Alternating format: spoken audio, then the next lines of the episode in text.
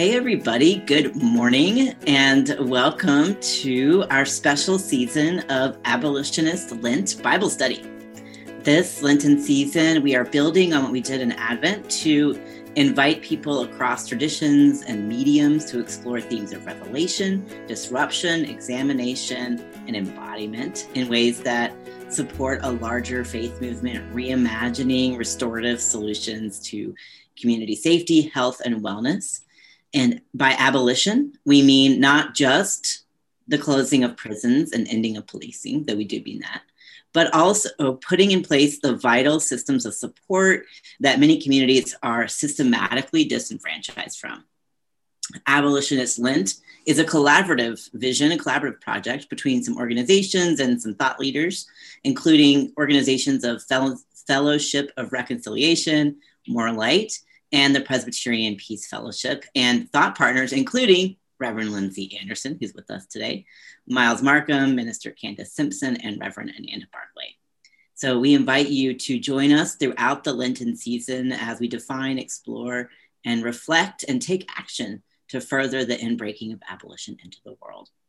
Today, I'm so excited to have a special guest back and uh, our thought partner for Abolitionist Lent, Reverend Lindsey Anderson, to explore the theme of anger in John chapter 2, verses 13 to 22, Jesus in the temple at the money changers table.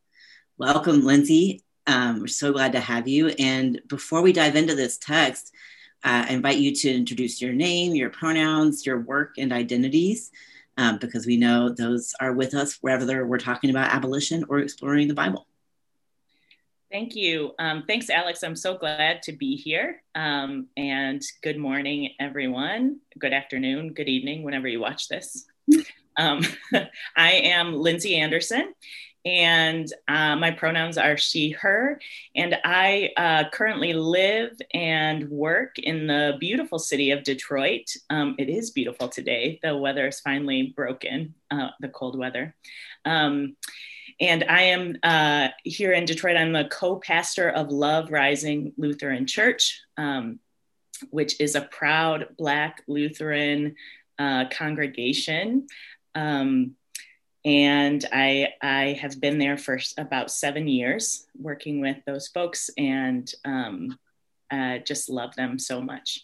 Um, I am uh, from Southeast Michigan. I am home here. This is where I'm from, and um, I my experience growing up here as a mixed race uh, woman of color um, in all the things that are Metro Detroit inform a lot of the work that I do. Um, excuse me. Um, I do a lot of side work around issues of anti racism and um, deconstructing white supremacy. And I do that work, all of that work, standing in the legacy of my ancestors who were Black, Indigenous, and white folks. Um, and with the communities that raised me, those communities that raised me. Um, I am a cis hetero person in the world, and I try to carry that privilege responsibly. And I'm so happy um, for partners uh, like you and my friends at More Light who are welcome, who are willing to walk with me um, in grace. So um, that's who I am. That's that's what I'm bringing into the room today and um, excited to talk about abolition, both for um, my loved ones I know who are affected by the policing and prison system and uh, my community, um, whom it, it victimizes and terrorizes, uh, and myself, uh, because I want to get free too. And that's why, that's why we're doing this work. Amen. Thank you, my friend. It is a joy to get to journey together in these conversations and, the work for liberation across identities and across our world. Um, as y'all know, I'm Alex Patchin McNeill. My pronouns are he, him. And um, Lindsey, I really appreciate you naming the legacy of, of those who have brought us to this moment. And I'm, uh, as a white transgender man born and raised in the South, um, I call upon the legacy of my my grandparents, my mother's family that especially um, embodied themes of abolition and resistance to segregation in Oklahoma and Louisiana, um, and my other white kin who didn't, um, who gra- grappled with that in ways of their um, kind of living out where they were in in different parts of North Carolina. Um, so I appreciate that, and I uh, also root here in North Carolina, a place I was born and raised, and moved away from thinking I had to escape to escape all the things and realizing nope all those all those questions about racism heterosexism homophobia transphobia they just are everywhere and they come with you no matter where you are. And so coming back here to um, root in a place that i think needs to be and is grappling with those questions um, from where we are and so uh, I have the pleasure of serving as More Light's executive director, where we envision liberation, not just for LGBTQ folks, but what does it mean for us to get free from the shame that has bound us, that is not from God, um, both in our churches and in our world. And I think abolition, as we talked about it in our planning team, one of the pieces that has been so powerful in keeping us in our own mental and physical prisons is the shame of of how we're uh, a society's construction of what our bodies are supposed to be and do and um, and one of the po- pieces of abolition is trying to remove that shame and, and work around it, work it with it, examine it. So um, I don't know. I think this text might have something to say to us about that. So I'm excited to dig in. Yes. Whew, we got a doozy. So I'm excited to read this text, John chapter 2, verses 13 to 22, three different times, and we'll ask different questions as we read. But the first question that we ask is really a noticing. Um, what stands out to us as we hear it. And Lindsey, I would invite you to read it for us for the first time. Sure. Turning my pages, you all can't see, but yes. um, so I'm reading the NRSV version of John 2, starting at chapter 13 or verse 13 of chapter 2. I'm going to keep drinking my coffee and yep, just keep it. It's morning. We welcome. yes. the Passover of the Jews was near, and Jesus went up to Jerusalem. In the temple, he found people selling cattle, sheep, and doves, and the money changers seated at their tables. Making a whip of cords, he drove all of them out of the temple, both the sheep and the cattle. He also poured out the coins of the money changers and overturned their tables. He told those who were selling the doves, Take these things out of here. Stop making my father's house a marketplace. His disciples remembered that it was written, Zeal for your house will consume me. The Jews then said to him, What sign can you show us for doing this? Jesus answered them, Destroy this temple, and in three days I will raise it up. The Jews then said, This temple has been under construction for 46 years, and will you raise it up in three days? But he was speaking of the temple of his body. After he was raised from the dead, his disciples remembered that he had said this, and they believed the scripture and the word that Jesus had spoken. I'm curious what you noticed in this reading of the text. Um, I think for me, I um, was struck first by when Jesus says, um, Stop making my father's house a marketplace by the word marketplace. Um, mm. and, and, I think in other, I don't know if it's other translations or in other gospels, I, I just remember in my memory, what Jesus says is that this is supposed to be a house of prayer and but i think in this gospel the word marketplace for me puts a different flavor on it um, and you know i think highlights for me the like that the problem is this like buying and selling capitalist like business um, mentality. It really is more um, uh, um, convicting around um, that piece, which is so a part of our modern culture, right? And, and so it just highlighted the calling out of that in in ways that I had not noticed before. Mm, yeah, he's not obscuring. This is this is supposed to be a house of prayer, like putting the emphasis on what it's supposed to be, but mm. instead mm-hmm. naming the problem. Right, right, and that the problem is so closely tied to like this idea of um, doing business, making money.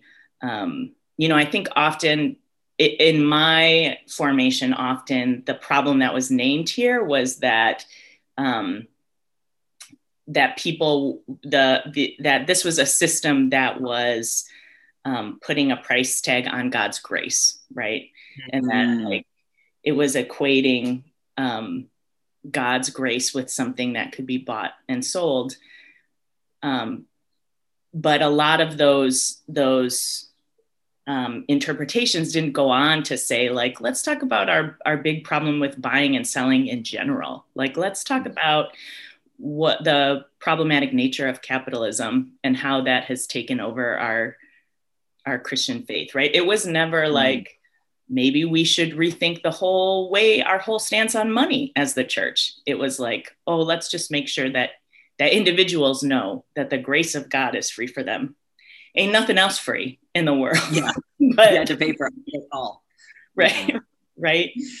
Um, yeah, so that just um, mm-hmm.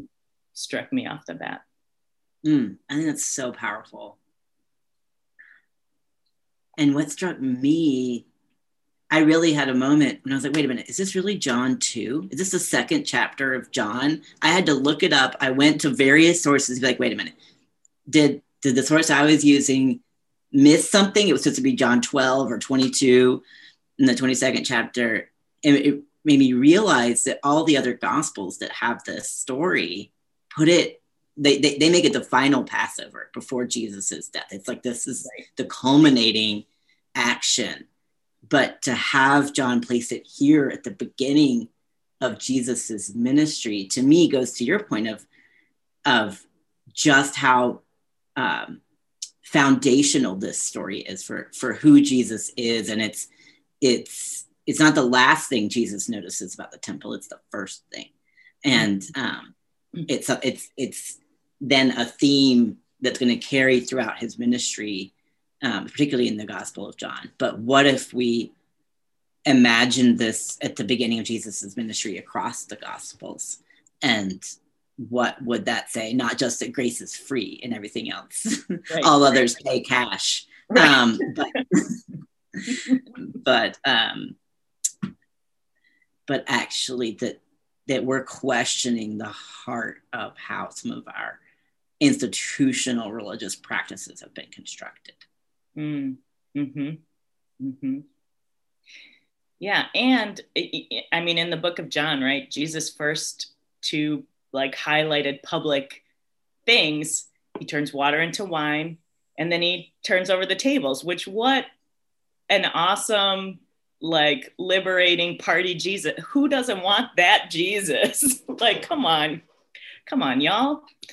Um but yeah, I think I think you're right that like this is setting up the foundation of um, you, the gospels don't aren't laid out like they are by mistake right like there's intention and i think um, that part of this intention uh, for the writer of john is like this is important take take right. note carry this with you read the rest through this this lens yeah. yeah this is kind of like we started like let's introduce ourselves and our identities these are oh. jesus's identities as as almost reimagining what faith can look like. Um, and what do we have faith in? Is it mm. is it in order? Is it in a building? Um, or is our faith premised on something else? I really think that um, the kind of metaphor of the temple, like I'm the temple, um, is an interesting shifting of what we prioritize um, in turn or, or yeah or like lift up as a true expression of faithfulness. I was really struck by it took a it's been we've been working on this temple for 46 years. I made me wonder like why in the world have we been working on this for 46 years but at the same time how many of our church buildings feel like they've been under construction for 46 years? Mm-hmm. like never ending improvements never ending crap to fix, never ending, the boiler exploded, etc. And and how much upkeep we have to, how much money we have to dump into these buildings. Yeah. And do we do that at the neglect of the body? What a, I just want that question to hang in the, do we? Um, yeah, I mean, I think for um, certainly, if anything has been highlighted for us this year, right, it's the the sort of foolishness of spending so much time and energy on these buildings, which we have now had to leave, um, and you know have been revealed as not the heart of mm-hmm. the ministry, the gospel, the our call. Um, yeah, our so buildings are not our are not our essential employees. exactly. Exactly. Yep. And if y'all won't listen to Jesus in the Gospel of John, maybe you can have lived experience that will mm-hmm. give us mm-hmm. wisdom. Maybe we all can.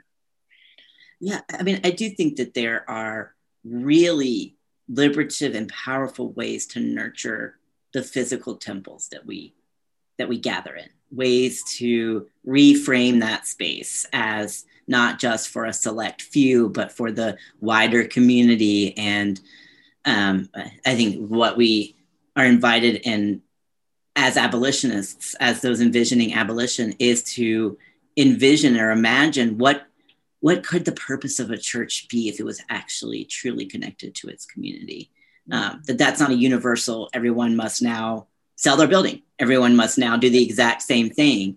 Um, but that question to me shifts from how are we going to steward this temple to its like perfection in terms of it, it, will never have any boiler issues. It will have the most beautiful roof um, and courtyard, which I believe an upkeep of a building, if we're going to do it, that's important. We can't have a building that's going to like fall on somebody. Mm-hmm. But at the same time, to the neglect of what what do the bodies who embody this space need and what what temples of bodies are we ignoring when we're pouring millions of dollars into a single structure mm-hmm.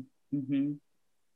yeah and and even our like metrics for how we decide what good stewardship looks like right maybe the neighborhood church has uh, like old old carpeting that turns you off or makes you think that they're not taking care of their building but actually they've been spending their money on um, community supports on a after school program or you know hosting being good partners interfaith partners in the community right? Like i think sometimes in addition to being obsessed with our own build beautification projects right we judge others by um, by what we can see or by our standard of what it means to take care of something. One of the reasons I love this text is because Jesus gets angry um, and isn't ashamed of of his anger at what he sees. Mm-hmm. And I think that's an interesting, like Jesus as an emotion, like as emoting, um, having an emotion, having a feeling. I think is an interesting um, mirror around. Often, I think we want to paint Jesus as like the calm one, the right. like grounded one. He doesn't get ruffled when someone um, challenges him, or he doesn't get um, annoyed when people ask him dumb questions. But here, Jesus is is very clearly angry at the desecration of of this sacred space and what he can like the misvaluing of what is actually sacred um, versus not versus perhaps but like bringing bringing like centering capitalism or consumerism in in a space that invites us to decenter it. And I, I don't know I'm, I'm i'm there's something that i think is a connection point around what you were just saying lindsey about like i think sometimes we center an emotional response like if we walked into a building that was falling down or like was that was like there the carpet was older and yeah. yet what they were actually doing in the community was so profound that how when do we trust our emotional responses versus kind of zooming out to the bigger picture of, of seeing what's actually going on? I don't know. I'm wrestling with that.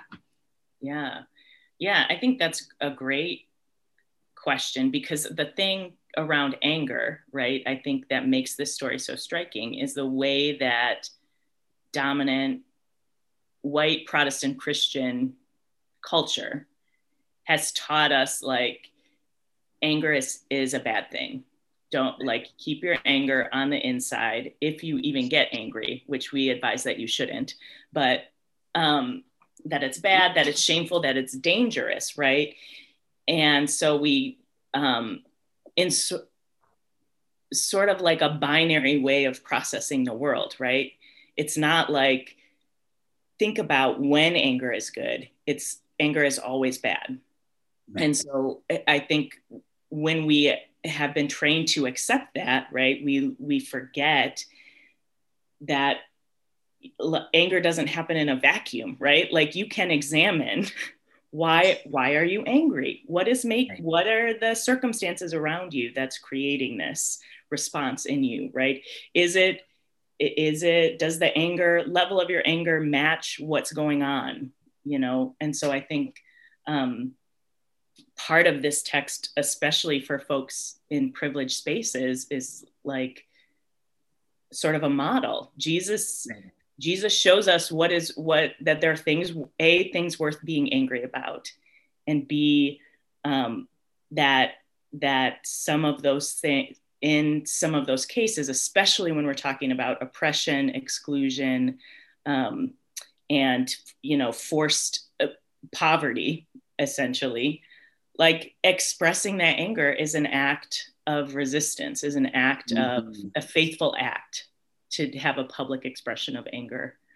Um, but i think that's all rooted especially for for privileged folks in like we have to develop this ability to self-reflect to look at the world and have an analysis of what's going on um, instead of just saying yes or you know like oh it's anger get rid of it. Right. Right. Or my anger is justified above and beyond anyone else's experience. Like yes. i don't want to wear a mask. I'm not going to wear a mask. I'm ang- i can't i can't breathe when i wear a mask. Like all the the the righteous anger that is so self-centered. Mm-hmm. uh, suppo- righteous in quotes. Like right. supposedly self-righteous yeah. self-righteous mm-hmm. anger that is self-centered. Um yeah I, I i don't know. I guess i'm in a what's been coming up for me in the past couple of weeks especially is experiencing an emotional reaction or or receiving one from someone else and um, there's the surface level of it but then also the what you're asking us to do is like okay, what's underneath that? What are some of the conditions that might have caused that emotional reaction? Um, that the surface level of the emotion is not always the truth, but there's there's something else underneath it that that might be more revealing. So like why is if, if we're reacting to Jesus's anger in an offended way and not looking at well, why is Jesus angry? What is he what is he reacting to what is he experiencing what is he trying to say um, i think that there's an invitation here from jesus where it's we, we actually have the the beauty of zooming out we are zoomed out we are not in the temple experiencing this firsthand mm-hmm. um, and by the way he's not he's not shouting at the money changers necessarily i think he's shouting at the religious leaders who allowed the money changers in the first place mm-hmm. um, he says, take these things out of here, which I think is dual, talking to both the physical people who were doing it, but those who allowed that to happen in the temple. Um, and again, I think being able to see this is a template for us as we're navigating emotions from ourselves or our families or people around us. I think the pandemic has also revealed, you know, we're we're sometimes alone with our emotions. We're sometimes like like mm. leaking out emotions sideways because we can't actually exert any control on the thing over here. I don't know. It's been an interesting experience these past few months in, in this. There, there's fewer outlets for emotion. Um, yeah. And um, I don't know. I don't. I don't think we talk about that enough. Yes, absolutely. And um, and I think I don't know if this is a general thing or from my formation growing up, right? I somehow was socialized to understand that emotions are are um, instantaneous, like they're they're momentary reactions, right? And maybe mm-hmm. that's because emotions in my family of origin were big and explosive and like that. But um, but the idea of like the real experience in the world, right? That our emotions sort of build and they are with us. We carry them with us if we cannot express them in a healthy way.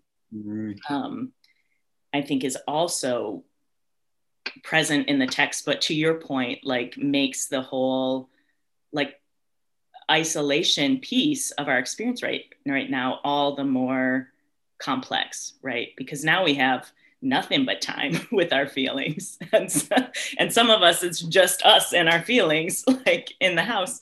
Um, but also like if we sort of have been used to ignoring our our feelings or or understanding them as as reactionary moments right? Then it's right. it's getting flipped on us.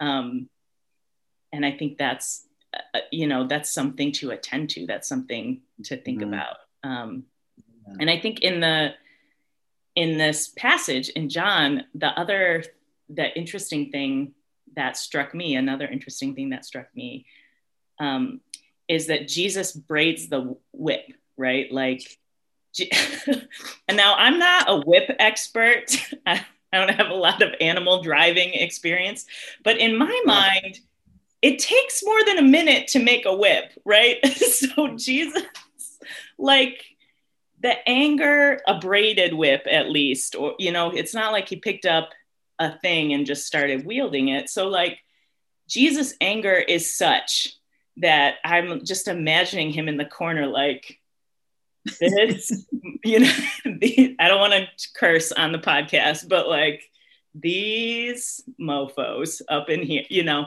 braiding up the whip, like, that to me speaks of um, not not that this is like um, a reactive blow up, but like there's some thought and intention, right? Jesus and like we don't know who's to say that this wasn't a planned um, that Jesus didn't plan this, right? When he's coming into Jerusalem, he knows where he's going. He knows what the what's going to happen right he's been practicing this faith and celebrating this this holy day his whole life so yeah um mm. i think there's something about recognizing right that this isn't happening in the way that anger often gets cast as like a, a thoughtless explosion reaction um, mm. but you know this is the for me, I would liken it to the experience in my community of like compounding generational, like thing after thing after thing that that oppression is putting on us, right? And how what that anger looks like after you carry it around for years um, yeah. and generations. Mm. I really appreciate you pulling attention to that. And it's funny, right as you were saying, making of course, I had been, it had like my my brain was starting to noodle it. And it's interesting if we juxtapose with other Passovers, or, or as Jesus is coming into Jerusalem for the final time, when he asks people to go and get a colt and a donkey, go find these things. But here Jesus is intentional about making it that that he himself is the one to braid it together. And I mean, just building off what you were saying, I mean, and we talked about earlier on the legacies, the compounding oppressions, the compounding legacies um, of of anger. This braiding action to me also feels like a weaving of mm. of resilience of um, oppression and and horrific experiences like we they all go together to be the the the cord the whip cord of this is what helps me persevere and change and challenge systems that anger that is that is holy in some ways of mm-hmm. like mm-hmm. i think there are there is a lot of truth from our emotions um it may not always be the first truth of like you know i'm angry about being cut off in line for example um that's right. what i feel angry about um but the deep truth the abiding truth of that anger around around the systems that need to change and i think part of what we're invited to especially as white folks is in listening to that that the truth of that anger the the the breadth of that anger the the generations of that anger to recognize whoa my my understanding of the world has been constructed very narrowly based on my experience as a person afforded great privilege and and you know not put in these sort of situations. I know for me conversations around abolition i named were first brought to me by black trans folks in in conversation with the group that i got to be a part of as a trans person. I five years ago or four years ago was like i don't know what this means. Uh, you know I had, it was my first time at the temple. It was my first time mm-hmm. um, experiencing that kind of conversation in that way. And um, but but receiving the anger of the injustice of poli- policing and imprisonment and our prison industrial system took me a minute to sort through and be like yeah no that's that's an anger i receive. And i like i want to whatever i can braid into that cord of we need to change this system i'm here. And um, what are we making together as abolitionists, as liberationists, um, to help transform these systems? I don't know. I think there's an invitation in like the weaving of emotion and craft and um, this long game of change. To me, again, this text, I don't know if I'd expected to have that come out of this text, but your conversation has really revealed that to me. Mm. Yeah and that that whip is that weaving right is resistance. Like that's what we are talking about when we when we use the word resistance right? Because um, to me i think in the frame of abolition right we have we have these two movements and really in the frame of of any kind of anti-oppression resistance right? There's the tearing down the destruction of the tools that are meant for our destruction right? The, the tools that are dehumanizing us. And then there's the the imagining and creating um, mm-hmm. of something new. And so i think I, I think that part of what jesus um, shows us and what communities of resistance for generations have been showing us right? Um, especially black and brown communities um, especially the trans community, right, is that this resistance or this tearing down is sacred work, is mm-hmm. holy work, um, and has has power to um, to invite other folks in, right, and to um, to liberate us. I would say both oppressed and oppressor. Um, to liberate us to feel our anger at injustice, to liberate us to do the work, the holy and sacred work of tearing down, which is in the Bible. Let's pretend, not pretend that it isn't, because folks get so upset about um, property destruction, shall we say. um, yeah. which is exactly what Jesus is doing here, right? Yeah. Um, yeah. So that I I really like your point of like the weaving into what is your weaving into resistance going to look like, um, whom, whomever you are, wherever you yeah. are. Hmm. Okay, I think that is a beautiful segue to our second reading. Um, and and and we're already talking about it, so we won't spend as much time on it, maybe. But this I nuancing resistance beyond some sort of one action. Um, I wanna I wanna hold that as we move into the second reading. And so the the second question that we explore together is how does this text call us to resistance? We might have a few a few instances of that here. And I actually found the version from the Common English Bible. I'd be happy to, to read it through the second time to see how word differences might reveal more for us. So I will read John 2, verses 13 to 22. It was nearly time for the Jewish Passover, and Jesus went up to Jerusalem. He found in the temple those who were selling cattle, sheep, and doves as well as those involved in exchanging currency sitting there. He made a whip from ropes and chain and chased them all out of the temple, including the cattle and the sheep. He scattered the coins and overturned the tables of those who exchanged currency. He said to the dove sellers, Get these things out of here. Don't make my, house, my father's house a place of business.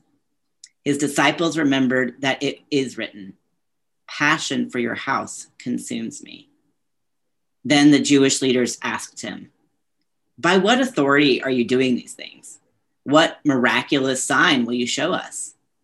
Jesus answered, Destroy this temple, and in three days I'll raise it up. The Jewish leaders replied, It took 46 years to build this temple, and you will raise it up in three days?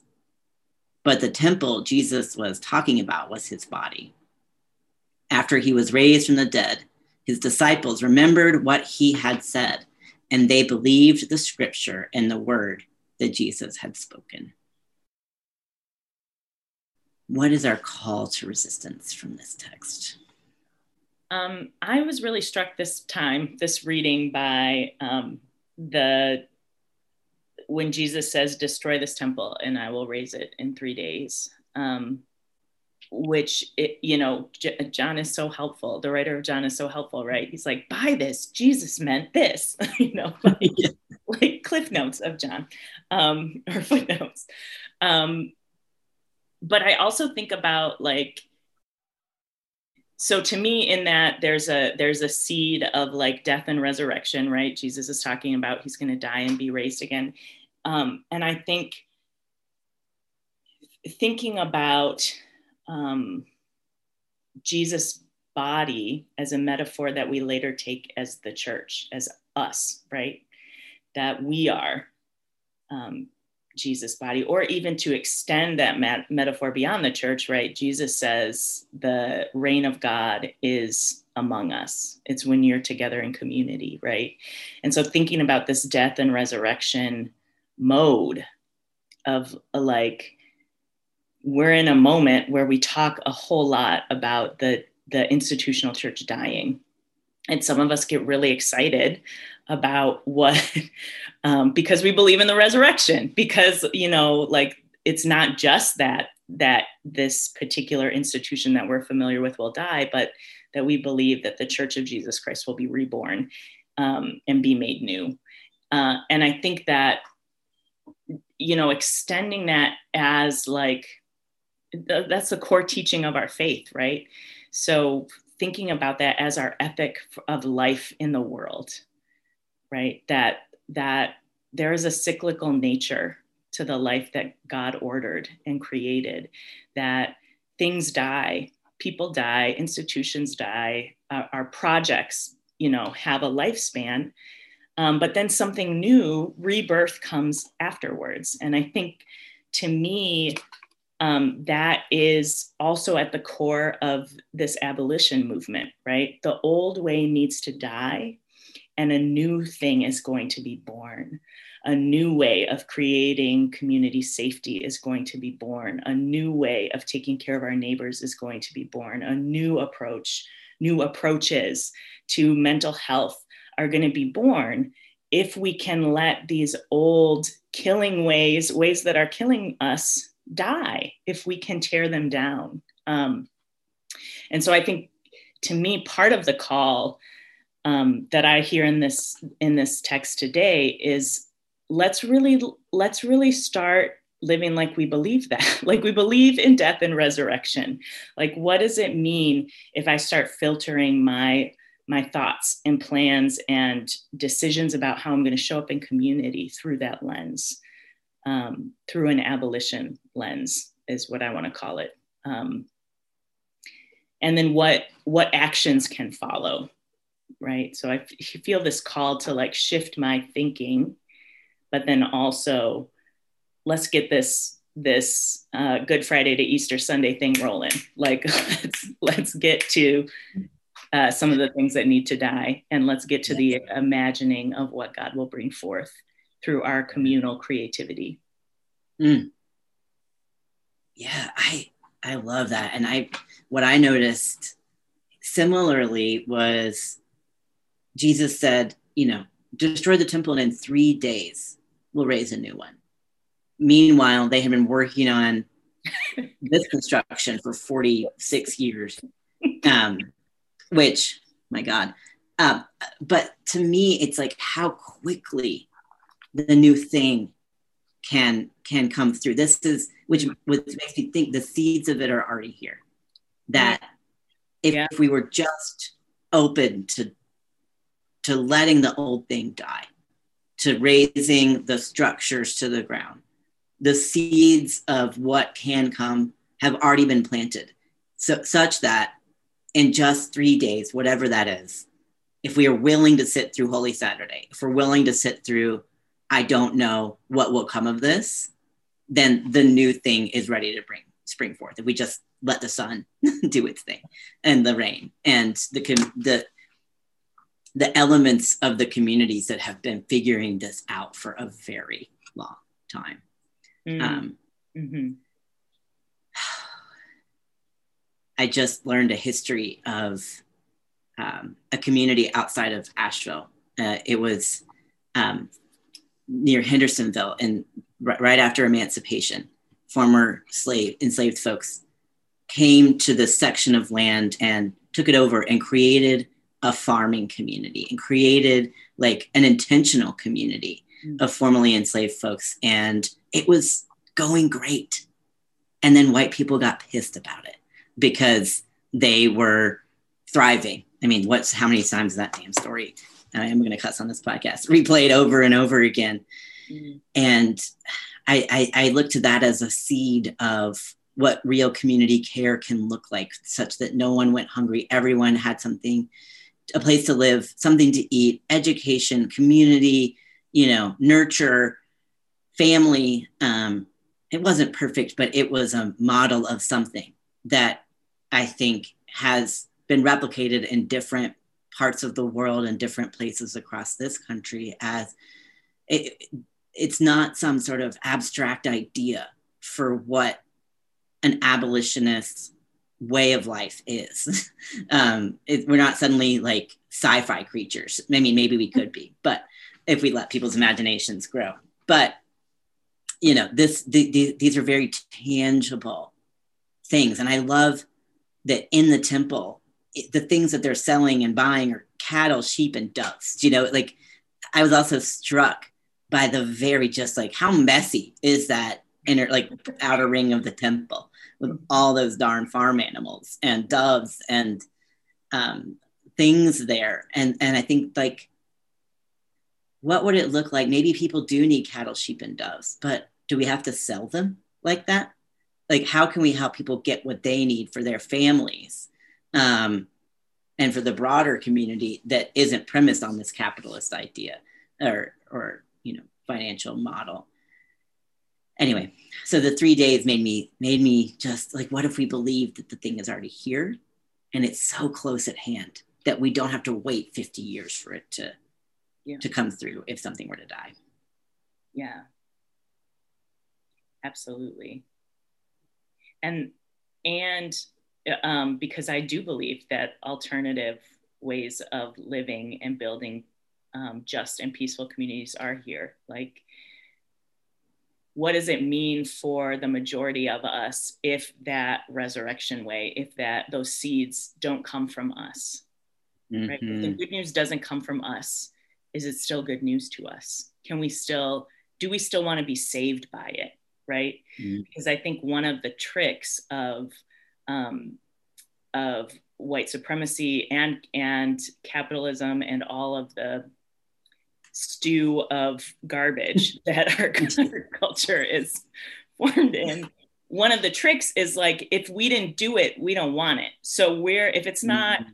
if we're not centered right whiteness straightness uh, wealth if we're not centered then it's not we don't want to be saved by it um, and so we have folks who are willing to vote against their own self interest. We have folks that are willing to literally die because the idea that would save them came from uh, communities of color or uh, people who who they think are other are different than them right and so so i think the like pertinent question for a lot of uh, christians mainline protestant christians is can we do we still want to be saved by something mm. that is not by us or about centering us right mm. because you're right and and um, in in um, communities all over the place but usually that have been made marginal right uh, they but they exist everywhere um, people are living in different ways and it's not hard to make the transition if you just have the will to make the transition, right? Like, it's not like we need 46 years of brainstorming to figure out what is going to happen. We need to listen to the people who are already living in a new reality. Yeah. Yeah. And just to underscore Jesus's point, that that way is embodied. It's from the bodies. It's from the mm-hmm. the temple of the body. Yeah. That must that it, like that is what is being saved not this structure not this building. That we are our bodies are saved right. by a new way of living. Um, and would we be brave enough to risk death to receive it? And the death of our ideas i think is more like the death of art, the way we've con- the way especially whiteness has constructed the world mm-hmm. um, and i just wish i wish there was a way people who are so in that fear place of what that could mean could partake of the cup and bread to realize it is not that scary it is actually profoundly beautiful mm-hmm. um, you yeah. needn't live in fear of that death. And more free, better, like qualitatively better than you are are living right now. Um, yeah. And not better because you have more stuff that you can call yours, not better because you have more ill-gained power in the world as an individual, but but better in your spirit, better in your heart, better for the health of your body, better um, better in terms of being free and being free yes. together. Yes. Yes. That is the sweetness that we can, that is what God is calling us for in the kingdom, mm-hmm. is to experience that level of liberation and freedom and beauty and community and being braided together um, in a new way. Yes. Yes. Mm. shall we move to our third reading and realize we're we're uh, I don't care about time, but um, we, we perhaps some of us do have other things we have to do today. But um, I'd love to move into the third reading around um, a vision for the work of abolition that this text might call us to. And Lindsey, would you be willing to read it for us again? Yep. The Passover of the Jews was near, and Jesus went up to Jerusalem. In the temple, he found people selling cattle, sheep, and doves, and the money changers seated at their tables. Making a whip of cords, he drove all of them out of the temple, both the sheep and the cattle. He also poured out the coins of the money changers and overturned their tables. He told those who were selling the doves, Take these out of here. Stop making my father's house a marketplace. His disciples remembered that it was written, Zeal for your house will consume me. The Jews then said to him, What sign can you show us for doing this? Jesus answered them, Destroy this temple, and in three days I will raise it up. The Jews then said, This temple has been under construction for 46 years, and will you raise it up in three days? But he was speaking of the temple of his body. After he was raised from the dead, his disciples remembered that he had said this, and they believed the scripture and the word that Jesus had spoken. What is the vision for the work of abolition you see in this text? Uh, I think for me, it's still it's still sticking around this this death and resurrection piece, um, but also I think um, thinking about um, thinking a little bit outside the text about who Jesus was in the world and where he's coming from and where he's going to. Um, says something to me about who who wields or who controls the whip, the resistance, the, the movement. Um, that, you know, I, think in this moment, there are a lot of folks who are um, becoming newly awakened to um, to all sorts of things, right? All sorts of movement for justice things, um, but also abolition. And uh, I, I would think of myself as someone who is new to the movement, right? I'm trying to, to do my best to learn from those who have been working on this for a long time. Um, and, and especially from, you know, the abolition movement is born of Black women, right? And um, it, it, trying to trying to not just insert myself in like now i now i see what's going on. Here's what we should do. Right right. But that like i'm not the one. I'm not the one who gets to wield the whip. Even mm-hmm. though i really let, would love if there was an opportunity in my life to flip some tables someday. Um, that's not actually my role. And so thinking about um, that jesus uh, Jesus was a person who was directly affected. Jesus was uh, who the Romans were killing, were threatening, were extorting, were dehumanizing. He, that's his community. That's who and where he came from. Um, he he's the one who who's leading this movement, and I think similarly for me, I see in this text a model that that the work of abolition needs to be led by the folks who um, who are most affected by the um, the terror, the empire's terror of imprisonment and policing, right? In um, so so that doesn't mean right that I'm not there, that I don't show up, right? Um, but it does mean that I don't, I'm not running the show. Mm. Um, and even as a pastor of a church who's going to educate people, I, I feel called to educate people about abolition, right? I'm still not.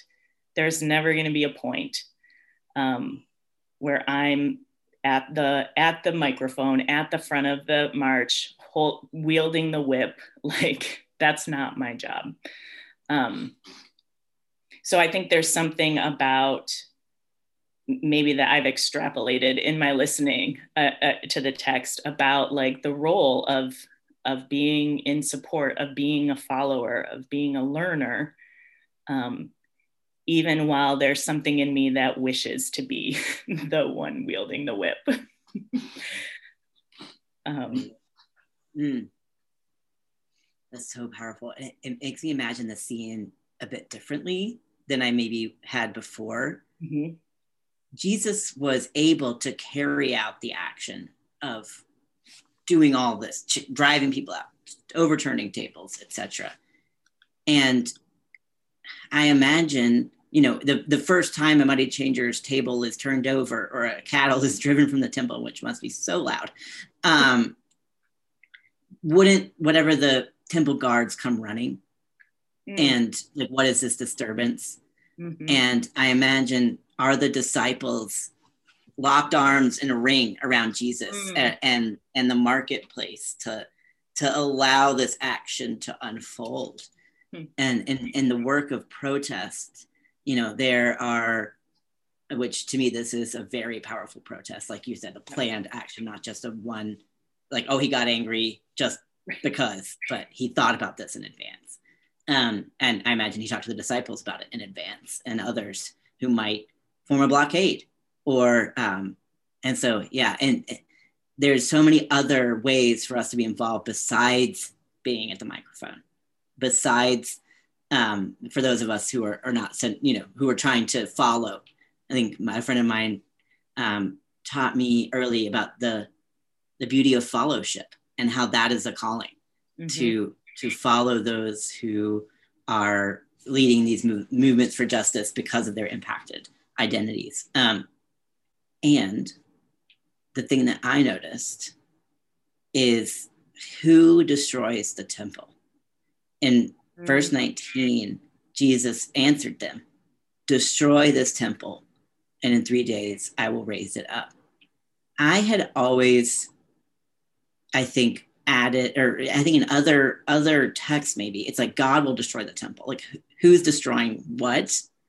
Um, but here it's like no you destroy it to me. It's like it's, it's an invisible subject. Um, you do the action.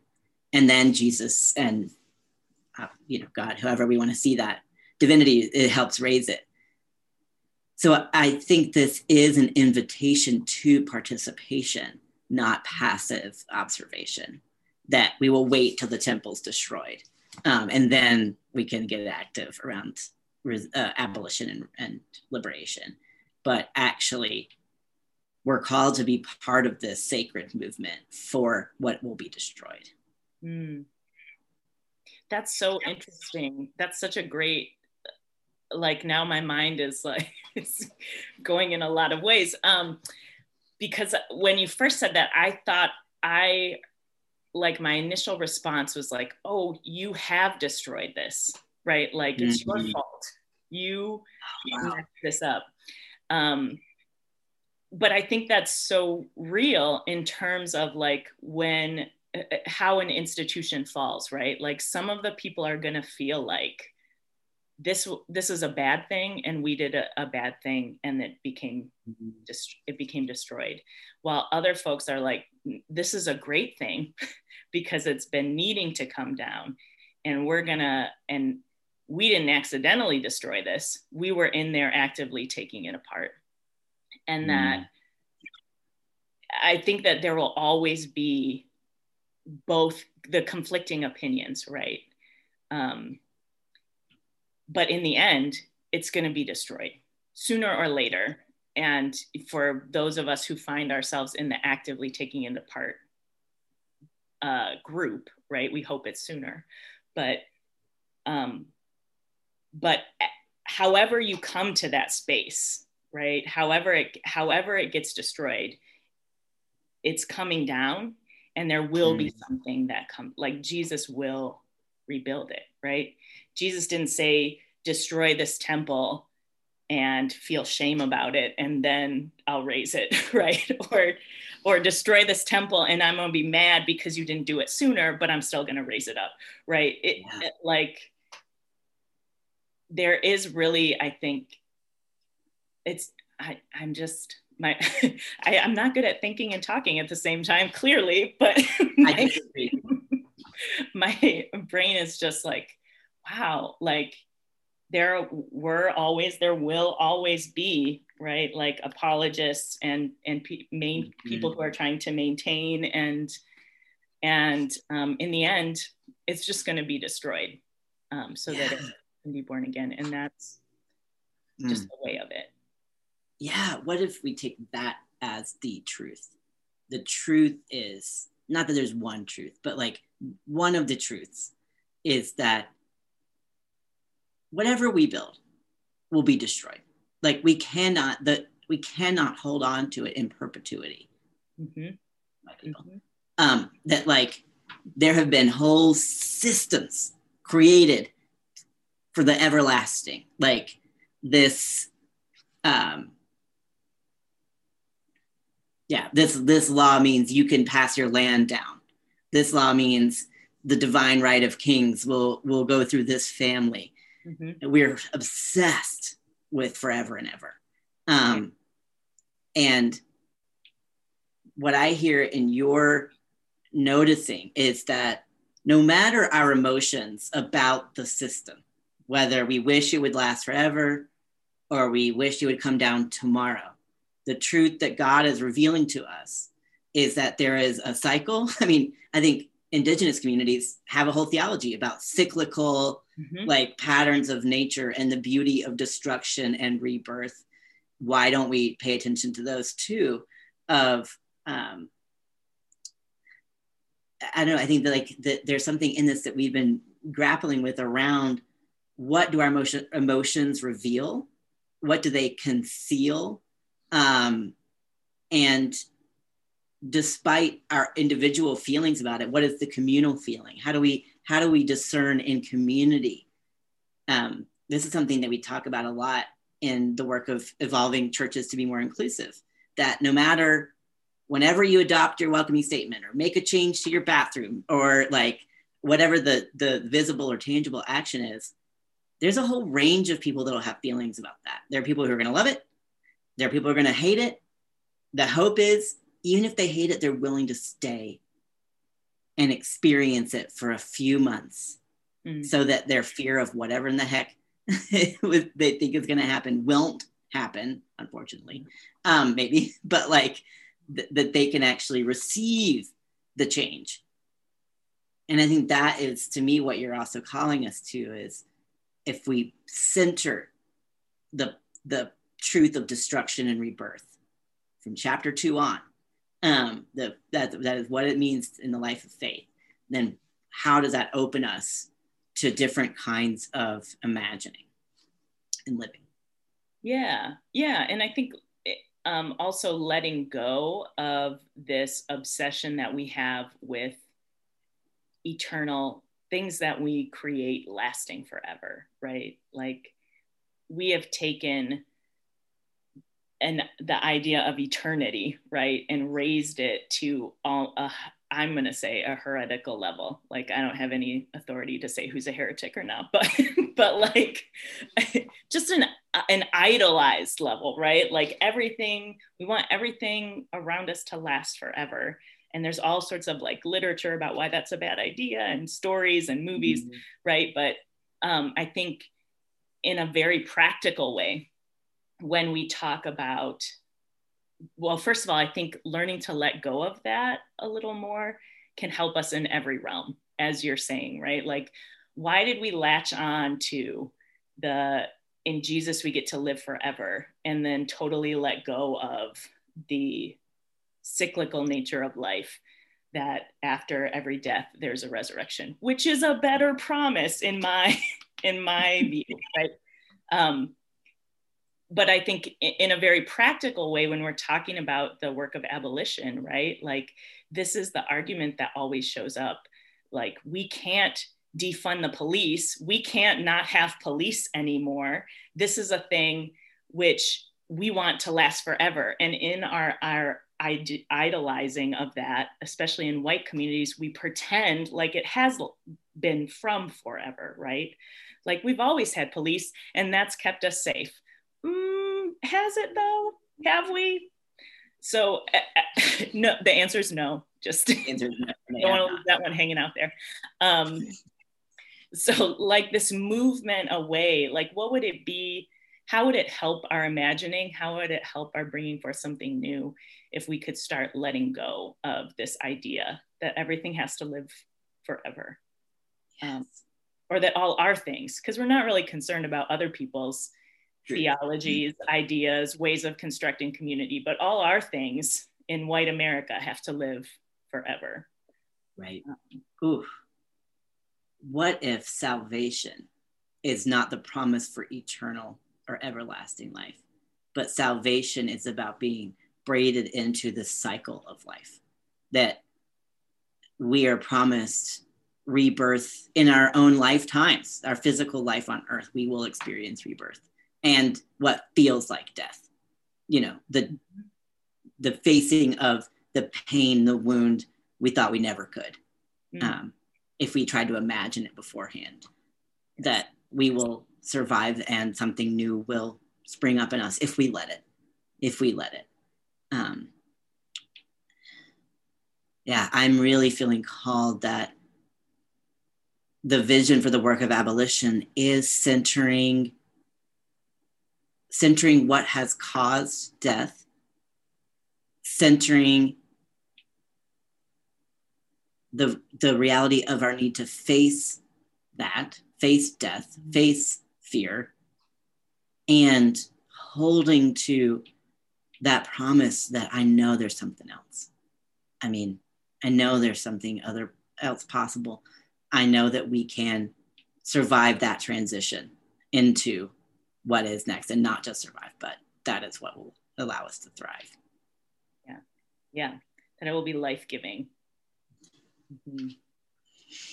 I agree. I that's that's it. I don't need to add anything to that summary. That's what I'm feeling. Which I mean, I just want to offer, and then we can we can wrap. But yeah, I mean, just again to work against that tendency to believe abolition is far away and liberation is far away. Yeah. But it's chapter two. like, let's bring it to now, mm-hmm. to the as the precursor. Um, and living in an abolitionist way, what would that call us to right now? If that's the story we want to we want told about our lives, like how would how would our biographers, God, like pull something and say actually that's that's how they always lived or that's that's what kind of like prefigured the rest of their time on earth. Um, mm-hmm. let's not save the best for last. Let's do what needs liberating now. Yeah. Yeah and can that thought process help us to ask some questions? Like not what could this be one day but like what would it take right now in my life you know what would it take in my neighborhood to change policing? What would it take in my church to um, to change the way we show up in the community? Um, right. and start you know even if it takes many steps right? Those are steps that we can imagine right now and start working towards. Um, that's right, that's right. and that's i think what what our what our convert what our kind of group has really seen for ourselves is like wait we don't have to wait. We can start. We can help. We can we can lock arms and push the guards back as far as we can um, mm-hmm. to allow for those who have been braiding their cords for a long time to actually demonstrate for us what needs overturning. Yeah. Yep and then we can follow. That's right. Fellowship. Mm. I like that. Fellowship. It's my, my catchword for this week. I'm taking it with me. yeah, you can thank Trina Olson who taught me that word. Um, I the, the way we close our practice is to just name for us what we want to take with us as a result of this conversation. I think you were starting into that, and so um, anything else you want to add to? Um, I'm taking fellowship. Uh, I will use it. I will credit Trina at least the first time. Um, yeah, that's all. Uh, and I think I also just what I really appreciate and and find so inspiring and motivating about the work of abolition is how it feels expansive to my spirit. Like it feels liberating just to say, this isn't the way that things have to be. And we can create and imagine something better. And I think um, it's a similar kind of expansiveness and liberation that I feel in the claim of our faith that death is not the end, right? That there's resurrection. And so I just want to take um, that feeling with me, speaking of thinking through our feelings, right? Um, I, w- I want to take that feeling and spirit of possibility. I want to hold on to um, the like openness of imagining and of hearing and listening to other people's imaginings and um, the creativeness that is born of that that free open space um, mm-hmm. so i'm going to take all those feelings and um, um, keep them with me so that they can they can hold up and, and strengthen my my actions. That's right. Yeah. Because those feelings yeah the, those feelings those sensations that is that is what if, if, others can taste that can experience that it's an embodied reality mm-hmm. then it helps push against the fear that that will come when things start to die it is scary. We don't have to pretend it's not. Right. Um, it, there is a holy saturday and it means not knowing what comes next. And so but if we can remember those moments of expansion and love and community that that promise something else on the other side then we're able to get through it and navigate through it. Um, yeah hold strong against it. I love that. I think i'm i'm i'm taking with me this um, the braiding um, of the cord and being braided into something as a reminder that again it's not all up to one person it's not all up to us it's especially that self self-centered feeling or self-isolation feeling um, that can the dual sides of that corn coin corn um, that uh, I think whiteness invites us or, or coaxes us into. Um, but the reminder of being braided into movements with others that we may follow, that we may show up for and with, and um,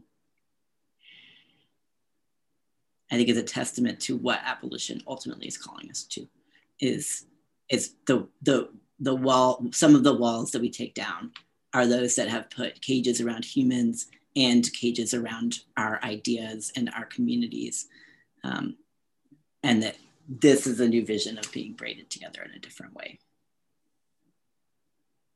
I'm gonna make me a friendship bracelet. I'm pretty sure that's what's gonna happen. I love it. I love it. That's everyone's application activity for the week.